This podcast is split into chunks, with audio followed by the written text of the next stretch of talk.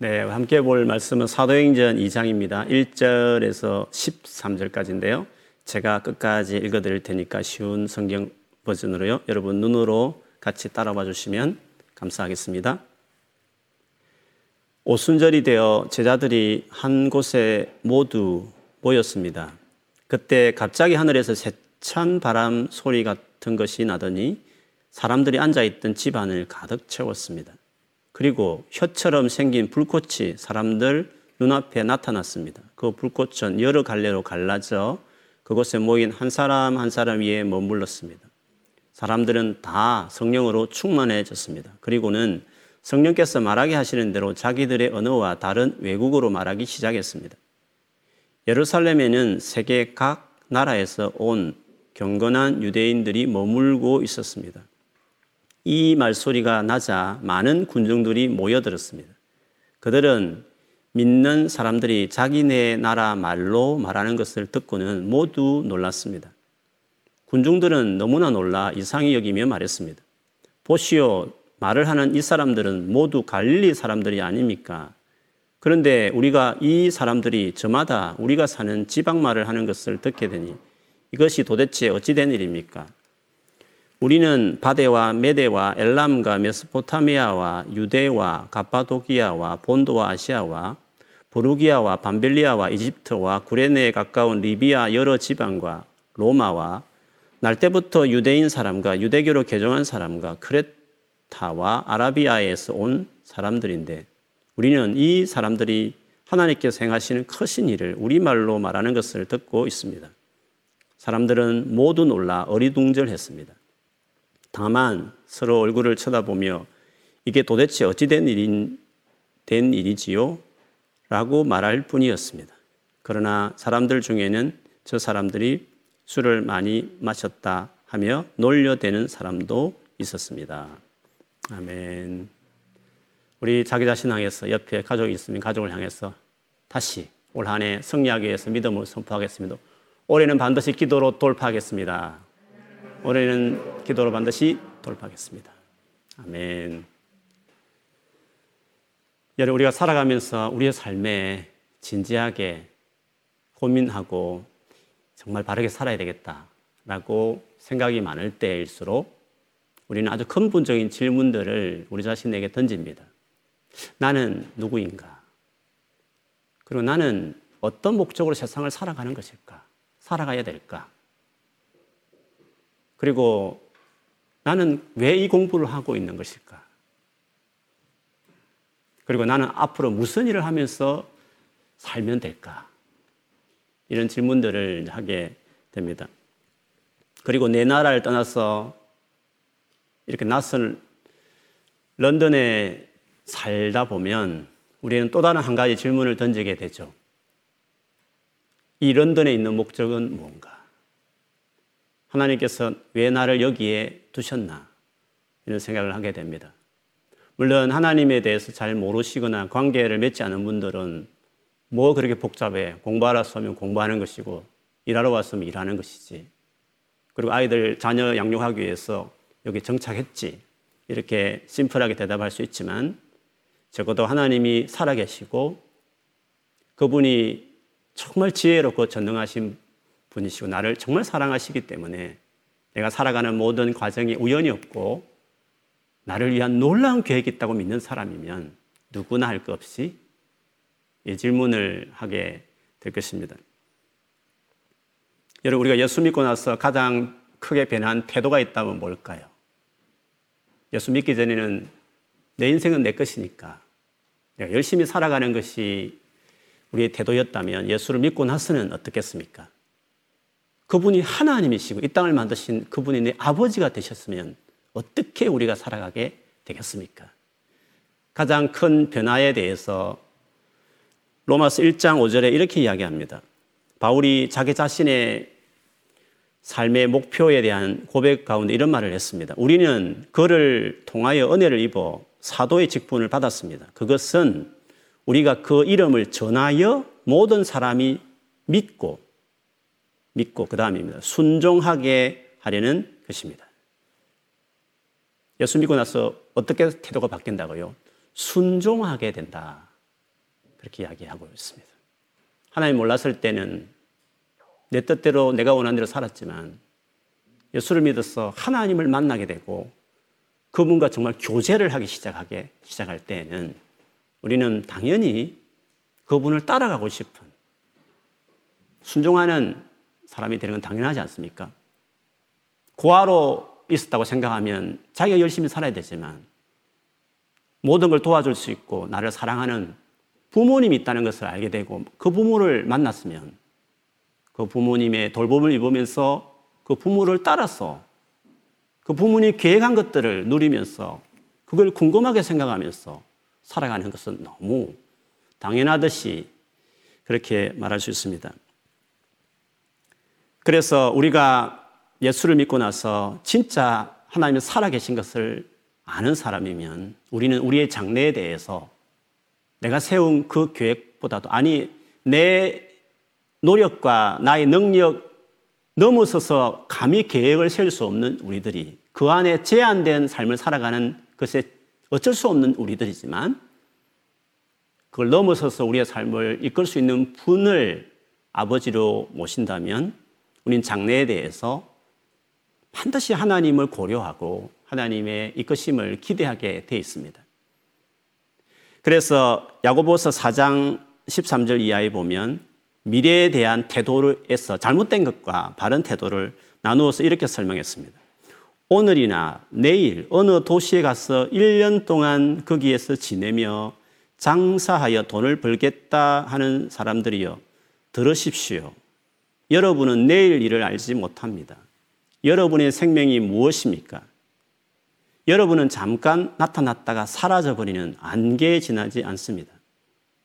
도리어 여러분은 이렇게 말해야 할 것입니다. 주님께서 원하시면 우리가 살 것이고 또 이런 일이나 저런 일을 할 것이다.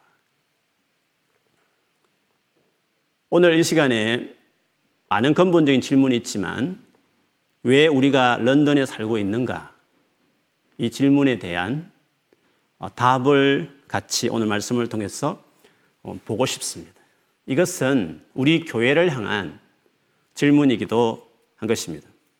왜 꿈 있는 교회는 런던 그것도 런 시내 중심에 위치하고 있는가? 그리고 많은 교회들이 있지만 나는 왜 런던 꿈 있는 교회에 다니고 있는가? 라는 근본적인 신앙의 중요한 교회와 관련된 질문을 가지고 오늘 말씀을 보겠습니다. 말씀 안에 그것에 찾을 수 있는 중요한 원리를 알 수 있습니다. 사도행전 2장을 우리가 봤지만 1장에 보면 중요한 사건은 예수님이 죽었다가 3일 만에 부활하셔서 40일간 제자들과 같이 계셨습니다. 그리고 이제 하나님께로 하나님 나라로 떠나시기 전에 중요한 한 가지 명령을 하셨습니다. 그것은 예루살렘을 떠나지 말고 머물러라. 그런 말씀을 하셨습니다. 그것을 명령하셨다는 것은 명령하지 않으면 대부분은 예루살렘을 떠날 사람들이기 때문에 떠나고 싶어 했기 때문에 그것을 명령으로 하신 일이었습니다. 한번 생각해 보십시오. 최고 지도자 예수께서 당시의 최고 권력자들의 손에 의해서 가장 끔찍한 죽음인 십자가 처형을 당했습니다. 그렇다면 그의 모든 추종자들은 보복을 당하게 돼 있습니다. 수색해서 잡아들이게 돼 있는 것입니다. 정상적으로 생각해 보면 그런 일이 일어났으면 그 추종자들은 다 그 도시에서 도망을 쳐야 하는 것입니다. 다 뿔풀이 다 흩어져야 마땅한 것입니다. 근데 주님은 떠나지 말고 이 도시에 예루살렘에 머물러라. 그렇게 주께서 명령을 하셨습니다. 실제로 그 명령을 받았지만 부활할 때 500명 이상이 받지만 남은 사람은 100여 명 정도 남은 것을 봐도 많은 사람이 아마 그래도 떠난 것 같습니다.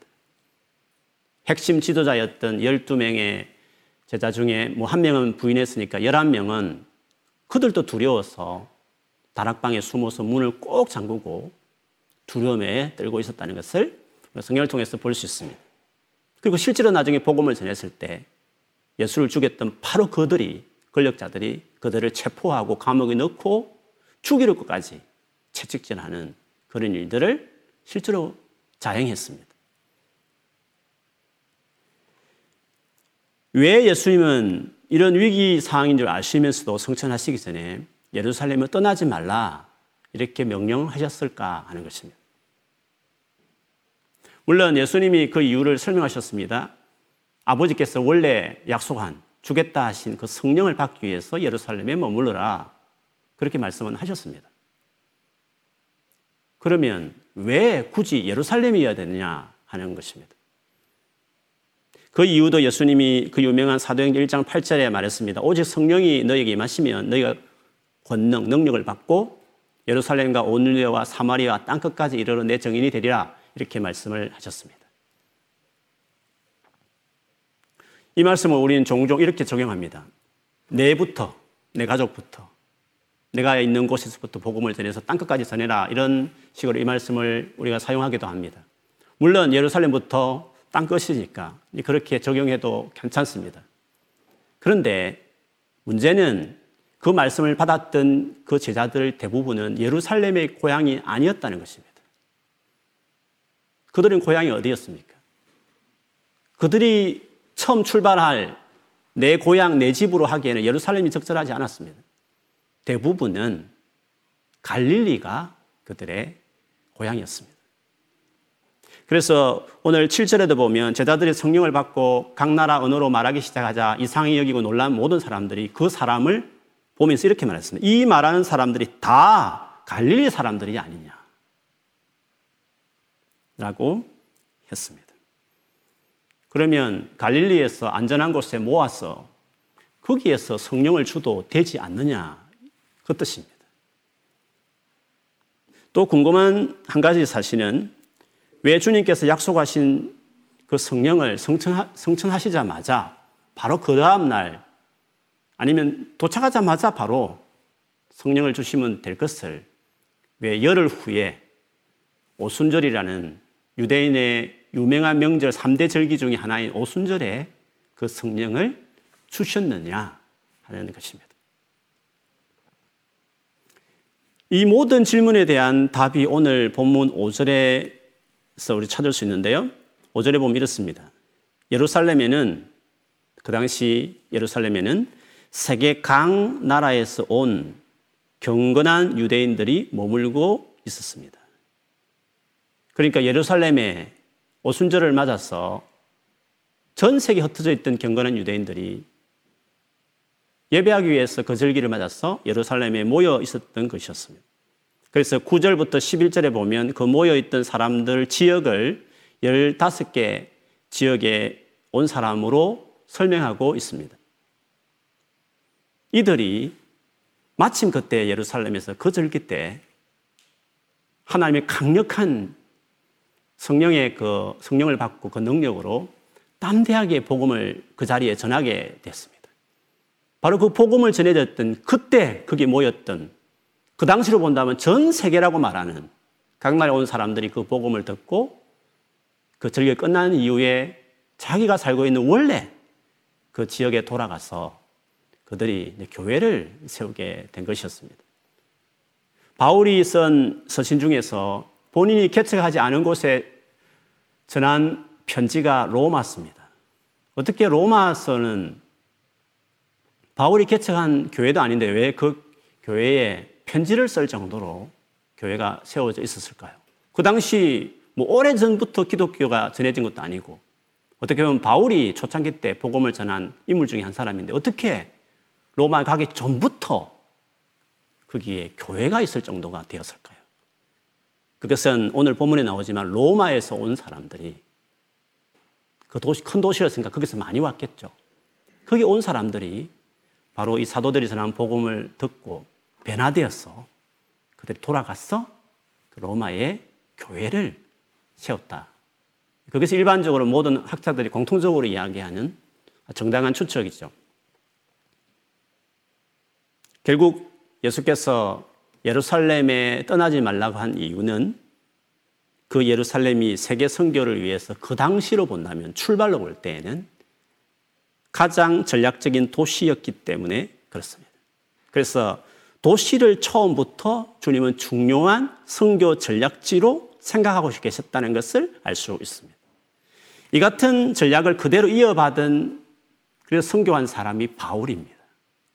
바울이 사도행전을 보면 주도적으로 복음을 전했던 지역은 에베소, 고린도 같은 아주 핵심적인 그리고 데살로니가 같은 빌리포 같은 행정도시요 아주 영향력 있는 도시를 중심으로 복음을 전하고 나머지 것들은 나머지 지역들은 그 도시에 세워진 교회를 통해서 하도록 도시를 교회를 세우는 것이 복음을 확산케 하는 일에 옳다라는 것을 그대로 바울도 예수님을 본받아서 그렇게 했던 것이었습니다. 그래서 바울은 도시에 교회가 세워지면 거기에 장로와 감독 같은 책임 목회자를 세우고 또 다른 도시로 가서 교회를 개척하는 식으로 평생을 선교했습니다. 이것만 봐도 선교를 어떻게 하는 것이 지혜롭고 전략적인가 하는 것을 우리는 성경을 통해서 알 수 있습니다. 이 같은 도시의 소중함은 오늘날에는 더하여 중요하게 되었습니다. 유엔 보고서에 의하면 2050년도, 즉 지금부터 30년 내에 전 세계 인구 70%는 도시로 다 몰려 살 것이다. 그렇게 이야기했습니다. 우리가 전혀 복음을 전할 수 없는 손 미치지 못하는 그 종족들이 어떤 식으로든 내 피지로 오든지 돈이 많아서 비즈니스 오든지 더 돈이 많아서 학교를 들어오기 오든지 간에 도시로 웬만하면 다 몰려올 것이다. 중요한 사람들은 핵심적인 영향을 미칠 수 있는 사람은 도시로 전 세계 70%의 인구가 각 나라의 도시로 집결하게 될 것이다. 이게 유엔의 어, 예측된 보고서입니다. 전 세계 도시가 얼마나 중요한가. 성교하면 정글을 생각하고 아프리카를 생각하지만 도시가 성교의 중요한 위치를 차지하는 플레이스라는 것을 우리가 알 수 있습니다. 전 세계 얼마나 도, 많은 도시들이 있습니까? 여러분 그 도시 중에서 우리가 지금 현재 있는 런던은 세계 세 손가락에 꼽을 만한 빠지지 않는 도시가 런던입니다. 왜 그러냐면 런던이란 이 도시가 영국의 수도이기 때문이기도 하죠. 물론 영국이 대단한 나라일 수도 있지만 그 나라의 영향하에 있는 과거의 식민지에 있었던 나라들. 이상하게 그 식민지와 관계가 좋습니다. 그래 지금 또 영연방으로 묶어진 나라가 54개국이 됩니다. 물론 잔잔한 나라도 있지만 나라의 개수로 본다면 54개국이라는 것은 대단한 영향입니다. 투표를 해도요, 무시할 수 없는 것입니다. 그래서 미국이 큰 나라지만 중요한 어떤 세계 전쟁을 시작할 때에도 반드시 영국 정부에 마치 허가를 받듯이 승인을 받아야 가능할 정도로 여전히 미국이 가진 영향력, 영향력이 크더라도 영국이 가진 영향력은 얼마나 큰가 하는 것을 볼 수 있습니다. 그 영연방이 물론 뭐 정치적으로 구속력은 없지만 여왕을 자기 국왕으로 다 모시고 있고 다 심적으로 하나 된 움직이는 커뮤니티라는 걸 생각해 볼 때에 영국의 영향력 그리고 영국의 수도인 런던의 영향력이라는 것은 전 세계 어떤 도시와 비교해도 어, 뒤처지지 않을 최고 중요한 도시다 라고 말해도 과언이 아닙니다. 그래서 런던은 정치적으로도 그리고 금융 같은 경제적으로도 교육으로도 볼 때에도 유명한 중요한 위치에 차지하고 있습니다. 그렇기 때문에 런던을 중심으로 또 영어라는 공통 언어로 되어진 이 도시이다 보니까 전 세계 모든 종족과 나라들이 런던을 중심으로 영국으로 모여들고 있는 것입니다. 그래서 Little All Nations라고 할 만한 진짜 말뿐이 아니라 진짜 전 세계 사람이 다 모였다 할 만한 도시가 런던과 그 근방에 있습니다. 학교에 통용되는 언어가 뉴욕은 170개지만 영국은 340개 언어가 통용되고 있습니다. 여러분, 우리 한국 사람들이 영국 전역을 통틀어서 어학 연수생까지 다 포함해서 얼마 정도 있느냐면 4만 명이 채 안 됩니다. 그런데 유대인들은 런던과 런던 근방에 18만 명이 살고 있습니다. 그리고 방글라데시아 사람들은 최근에 많이 늘어나서 50만 명이 런던에 살고 있습니다. 가장 인구가 많다고 하는 중국 사람들은 이 런던에 얼마나 살고 있을까요? 140만 명이 살고 있습니다. 교회는 어떨까요? 우리는 4만 명도 안 되는데 70개니 80개니 교회들이 그렇게 많다고 합니다. 유대인 교회는 하나 있습니다. 그리고 방글라데시아 교회는 그동안 교회가 전혀 개신교회가 없었다가 최근에 여러 교회가 개척됐습니다. 그리고 중국 교회는요. 차이나 교회가 많이 있죠. 오래된 유명한 교회도 있고요. 그러나 그 출발은 홍콩계 차이나 교회입니다. First language는 영어입니다. 만달리는 물론 있지만 그 안에 주류는 영어 홍콩계이기 때문에 영어가 이루고 있는 교회죠. 우리가 흔히 말하는 중국 만달린이 중심에 된 그들이 주축이 된 교회는 런던에 없었습니다. 140만 명이 본토에 온 중국인들이 학생들과 일하는 사람들이 있어도 말이죠. 감사하게도 2019년 팬데믹 시작될 때 아, 제가 좀 알고 있는 분이 부부가 목회자인데 영국에서 공부도 열심히 하셨고 많은 대학생 선교의 경험이 있는 분이 교회를 개척했습니다. 무슨 말이냐면 런던에 이토록 많은 종족이 살고 있는데 우리는 4만 명도 안 해도 7, 80개 되는 교회인데 그 정도 퍼센트지면 유대인은 100개 이상이 있어야 되고 방글라데시에는 7, 800개가 있어야 되는 것이고 중국은 몇 천 개 교회가 있어야 될 일인 것입니다. 그런데 만달린 교회는 하나가 있습니다. 방글라데시 교회는 이제 막 개척한 교회에 지나지 않습니다. 그래서 런던은 교회가 개척이 필요한 그리고 이 런던 도시 안에만 접근해도 모든 족속을 복음화하라고 하는 그 일을 할 수 있는 준비된 하나님이 이 시대에 우리나라 여기 영국뿐만 아니라 전 세계 도시마다 전도 대상자들을 모으고 있기 때문에 주께서 지금이야말로 더 더욱 예루살렘을 떠나지 말라 하신 이 마음처럼 각 도시마다 머물러서 비행기 타고 저 멀리 떠나서 선교하는 것만 생각하지 말고 네가 살고 있는 바로 그 도시에 있는 사람을 향해서 전도하는 이 하나님께 원래 주셨던 예수님이 제자들에게 가르쳐 주셨던 최고 수제자 영향을 많이 받던 바울이 전했던 이 정도의 성교의 전략을 꼭 기억해야 된다라고 말할 수 있습니다.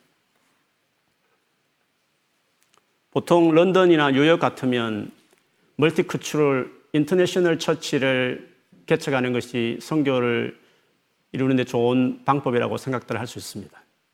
각 나라 어느 사람들이 요한계시록 7장처럼 각 나라 언어와 방언으로 민족이 모여서 예배하는 것이 얼마나 천국의 한 모습 같습니다. 그러나 그거는 천국에서는 하는 겁니다. 이 땅에서는 각 나라 언어를 쓰는 사람이 자기 교회가 필요한 것입니다. 비영어권 사람들이 영어로 예배하는 것은 대단히 불편한 겁니다. 만일에 우리 한인들 전체를 인터넷 처치로 한다고 한다면 얼마나 한인들이 그 교회를 모여들까요? 자기 나라 교회가 필요한 것입니다. 멀티컬처럴한 곳에 영어가 편하니까 물론 커버할 수 있는 많은 영역이 있을 것입니다.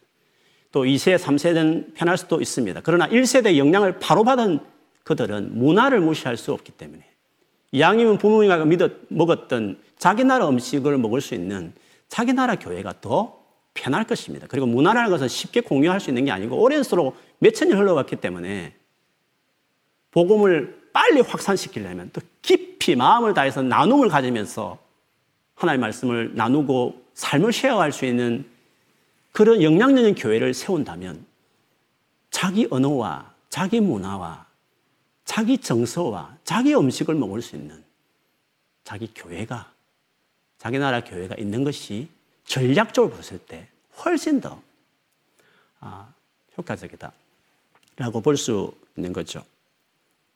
다만 그런 교회들끼리 인터내셔널이 필요한 것입니다. 교회들 간의 multicultural international은 중요하지만 교회 한 교회 안에 그냥 multi, multicultural한 것만을 고집하는 것은 그리고 영어가 편한 사람들의 하나에 국한되는 그러나 자기 언어로 살고 있는 Chinese나 방글라데시아의 그 수많은 사람들을 multicultural international church로 커버가 되겠습니까? 진짜 복음을 전해야 될 숨겨진 그들을 위해서 어떤 교회가 더 런던에 필요하겠느냐 하는 것이죠. 그런 점에서 도시 내에 선교를 어떻게 할 것인가를 생각해 볼 때 한인들은 한인 교회로 중국인은 중국 교회로 그러나 교회끼리 international로 가는 것이 훨씬 더 효과적이고 전략적이다. 그리고 second generation은 언어와 문화가 익숙하니까 그들이 같이 뭉치기 시작할 때 급속도로 복음을 도시 내에서 전할 수 있다. 것을 생각할 수 있습니다. 그렇기 때문에 성교는 도시로부터 시골로 가는 겁니다. 영국만 봐도 그렇지만 유럽의 대부분의 나라들은 정서상 어, 기독교 문화이지만 그 기독교 인구들이 다 노령화됐습니다. 여러분 잘 아시듯이. 그리고 그 문화 자체가 대개 개인의 그 private을 존중하다 보니까 긍휼 사역, toddler club이든지 뭐 구제 사역이든지 아예 복지적으로 국가적으로 잘하고 있는 교회도 그렇게 잘할 수 있지만 그래도 그 모든 백그라운드 속에서 결국에는 예수를 전하는 복음을 제시해야 되는 것인데 그거를 유럽 문화 자체가 되게 어려워하는 것입니다. 그렇게 보면 인구도 노령화됐지만 복음을 직접 전할 수 있는 것이 피 안에서부터 그게 쉽지 않은 영국 교회나 유럽의 교회들이 성교를 해낼 수 있을까? 그들만으로. 이게 힘든 것입니다. 그래서 이 땅에 있는 영국 교회와 특별히 그들이 디아스포라 같은 외국 교회들과 협력해야 되고 디아스포라 교회는 이 땅에 있는 우리가 머무는 이 땅에 선교를 해야 되니까 총체적으로 연합을 해서 도시 중심으로 특별히 second generation을 연합해서 그 나라 도시부터 시작해서 시골로 다 들어가서 그 나라 전체를 복음화 하는 것입니다. 그래서 도시 중심으로 선교를 끝내는 일이 각 나라의 도시에서부터 거기에 있는 수많은 all nations 교회들이 하나가 되어서 세대 간에 하나 되고 나라끼리 하나 되고 그리고 그 나라 교회와 외국 교회가 하나가 되어서. 마지막 선교를 도시로부터 시작해서 시골까지 가서 전 세계 도시를 정글로 들어가서 결국에는 복음을 전하고 성교를 완성한다. 그게 주께서 이 시간에 우리에게 우리 시대에 할 수 있는 최적의 어, 방향성이라고 볼 수 있습니다. 영국 교회바 봐도요, 런던 시내 올솔전지, HCB든지 거의 3분 1이든 절반은 다 외국 사람들입니다. 그러므로 이제는 디아스포라 외국 교회와 함께 도시 내에서 같이 가야 된다는 것을 숫자적으로 보도 알 수 있습니다. 그 많은 외국 교회 중에서 복음을 직접 전할 수 있는 열정을 가진 선교적인 마음을 가진 교회는 영국 교회나 다른 미국 교회를 빼고 다른 디아스포라 교회 중에서 한인 교회가 차지하고 있는 위치는 큽니다. 유명한 팀 켈러 목사님이라고 리디머 교회 뉴욕에서 최고 영향력 교회죠. 전 세계 교회죠. 그 교회의 절반 이상은 한국인들이 파이낸스를 대고 있는 겁니다. 한인 교회, 아니, 한인 교회 출석하지 않더라도 미국 교회에 들어가도 그 안에 영향을 미친 사람들은 한인들, 그 뜨거운 기도와 그리고 어릴 때부터 부모를 통해 배웠던 헌금하는 물질을 헌신하는 이 태도들이 전 세계 성교를 위해서 영향을 주는 것이데 그렇게 볼 때 우리가 비록 소수민족처럼 살 수 있지만 우리 대한민국을 통하여 하나님이 전 세계 선교를 위해서 가지고 있는 그 꿈이라는 것이 얼마나 큰지를 특별히 젊은 세대인 우리에게는 우리 시대를 어떻게 보낼지에 대해서 생각해 보면 여러분 가슴이 뜨거워져야 되는 것입니다. 그래서 가장 중요한 도시 런던에 그리고 가장 선교에 대해서 열정이 많은 한인 교회로 그리고 많은 젊은이들이 오가는 우리 꿈이 있는 교회에 존재하는 목적은 여러분이 꿈 있는 교회 성도로서 계시는 목적은 그리고 런던이라는 최고 중요한 도시에서 신앙생활하고 있는 이유는 이런 성교와 무관하지 않는 것입니다. 비록 런던에 계시다가 또 다른 데로 갈지라도 다 도시로 갈 것입니다. 거기 가서 이런 주님의 성교에 대한 마음을 가지고 섬기는 교회와 협력하면서 기도하면서 바로 현지에 있는 그곳에서 그 도시 안에서 한인 교회로만 머물지 않고 한인들과 함께 거기에 있는 중국 교회와 몽골 교회와 일본 교회와 인도 교회와 파키스탄 교회와 유대 교회들을 관심을 가지고 어느가 완전한 세컨 제네레이션을 완전히 연합을 해서 같이 협력해서 그리고 뜨거운 가지고 있는 한인 이 세대들이 주동해서 뜨거움과 열정을 가지고 각 나라에서 어디든지 한인교회가 없는 유엔의 국가보다 더 많이 들어가 있는 한인들이 없는 것이 없는 아프리카 초진 곳에 가도 있는 한인들. 중국은 테이크웨이로, 일본은 비즈니스로, 그러나 한인들은 교회 중심으로 모인 독특한 하나님의 벌레성을 입은 우리 민족이 이 시대야말로 더더욱이나 복음을 위해서 준비한 민족이다. 그리고 우리 젊은 우리 모두는 이 일을 위해서 어떤 식으로든지 내가 하고 있는 공부와 직장을 가지고 도시에 있으면서 선거를 위해서 끝까지 살아야 되겠다. 그 꿈을 딱 맞추시면, 그 비전에 딱 맞추시면 주님이 우리가 하는 모든 일들을 후원하시고, 왜? 당신의 일이니까. 당신의 그 목적을 위해서라도 우리가 하고 있는 일들을 이끌어가고 도와주시고, 그렇게 역사해 주실 줄을 믿습니다. 우리 교회가 추구하는 성교 방향은 크게 두 가지입니다. 하나는 조금 전에 말했던 도시 내의 성교고 또 하나는 미개척, 미전적 종족입니다. 이 부분을 내가 제가 초창기에 많이 나누었지만 그간 많이 나누어지지 않았는데 그래도 다시 한번 좀 나누고 싶은 것은요. 미개척이란 말은 개척이 안 됐다 이 말입니다. 개척도 안 된 미전도 종족이 어, 전 세계 많이 있습니다. 성교사님의 발길이 채 못 미치는 곳입니다. 자기 언어로 된 성경도 없고 제대로 자기 지역에 복음을 전해주는 자기 나라 교회도 턱없이 부족한 지역을 이야기하는 것입니다. 그러니까 스스로 힘으로는 자기 나라를 복음을 전할 수 없는 정도의 어려움이 있는 지역입니다. 일본도 퍼센터지가 되게 낮지만 그래도 많은 선교사님들 들어가 있습니다. 복음을 전할 수 있는 기회들이 계속 일본을 많이 있을 수 있습니다. 거기는 개척이 된 미전조 종족이라고 말할 수 있습니다. 그러나 개척도 안 된 미개척 미전조 종족이 전 세계는 있다 이 말입니다. 가만히 있으면 아무도 안 가는 겁니다. 시니어 선교사들은 본인이 이루어 놓은 마당이 있고 신참은 시니어 밑에 있어야 되니까 안 가는 곳에는 계속 안 가는 겁니다.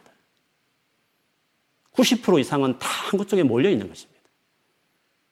그래서 누가 얻어주고 노력하지 않으면 땅 끝까지 복음이 전해질 수가 없는 것입니다. 그래서 10년 전부터 미개처 미드조 종족을 신경을 써야 된다 해가지고 전 세계 선교를 꿈꾸고 있는 단체장들이 전략적으로 프로젝트적으로 그것을 하고 있는 거죠. 그국에, 그 중에 한국의 대표자가 저희 교회 협력하는 안강희 선교사님이십니다. 그 미개처 미드조 종족이 75%가 인도에 다 몰려 있습니다. 그래서 우리가 동유럽 빼고 아프리카 빼고 왜 인도를 집중하느냐 하는 이유는 전략적으로 그래야 성교를 끝낼 수 있기 때문에 다른 지역도 다 귀하지만 또 다른 교회 하고 있으니까 우리 교회는 그쪽을 하고 싶어서 또 주님이 안강의 선교사님을 제가 오던 그 해에 만나게 해주셨고 지금까지 교제하고 또 사역을 하고 있으니까 그쪽에 우리가 집중하는 것입니다. 런던은 복음의 시작이고 미개처 미전정도는 세상 끝이라고 말할 수 있는 것입니다. 그런데 이 시작과 끝이 오늘날에는 같이 행해질 수 있습니다.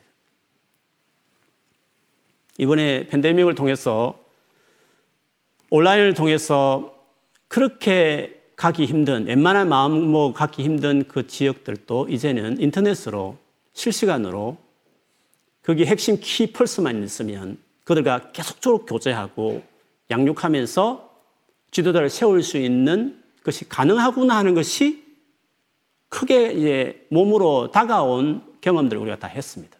이전에도 다 인터넷이 있었습니다. 웬만한 도시에는 어느 나라든지가 다 인터넷이 이제는 앞으로 더 보편화되겠죠.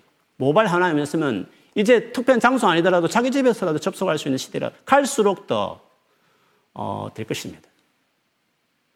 그렇기 때문에 이제는 복음의 시작이 런던뿐만 아니라 땅끝까지 어디든지 미개척되어 있는 데까지 이런 온라인 통해서 팬데믹을 통해 완전히 너무나 익숙해버린 이 시스템, 시스템을 통해서 드디어 우리 성교를 끝낼 수 있는 것이 우리의 눈앞에 다가온 것입니다.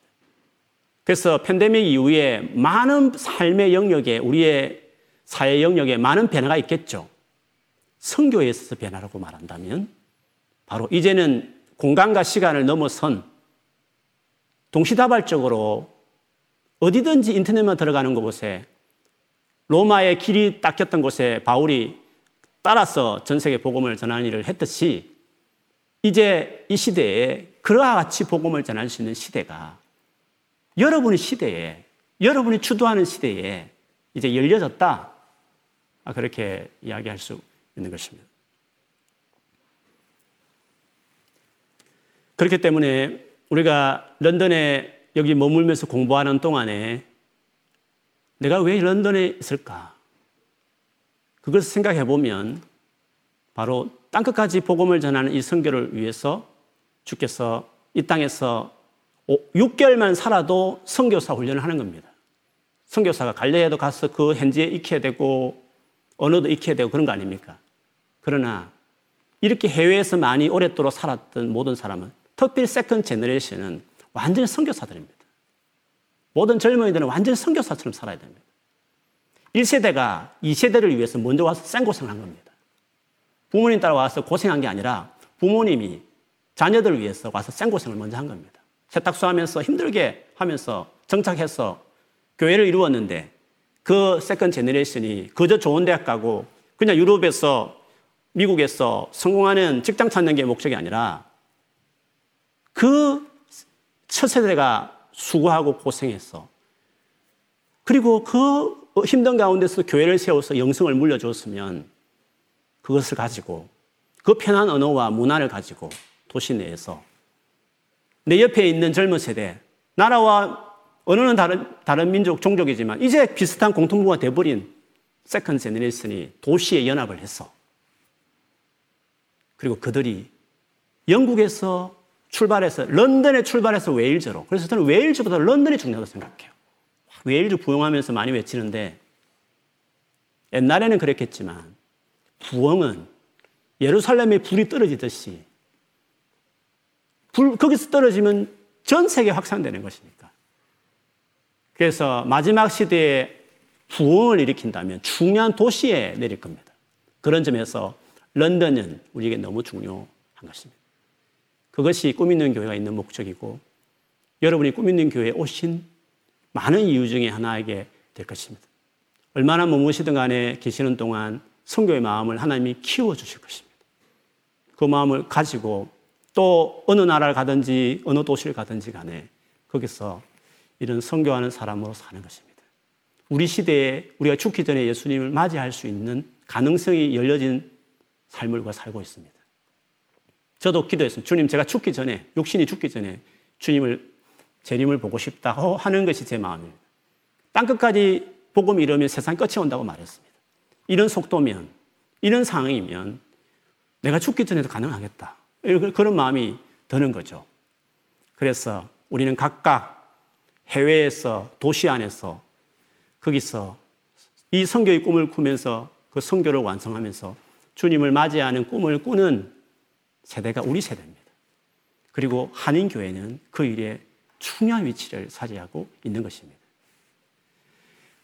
그런 열망을 가지고 꿈꾸면서 열심히 공부하고 열심히 일하고 잘 준비하고 단순히 내가 열심히 공부해서 좋은 직장 잡고 내가 원하는 것을 성취 이루는 것이 기껏 목적이 된 안 믿는 분이면 그렇게 이해되겠지만 믿으면서도 불구하고 특별히 젊은 세대에 불구하고 그런 마음만 머무고 있다면 그건 너무 소경 같은 영적인 삶을 사는 것입니다.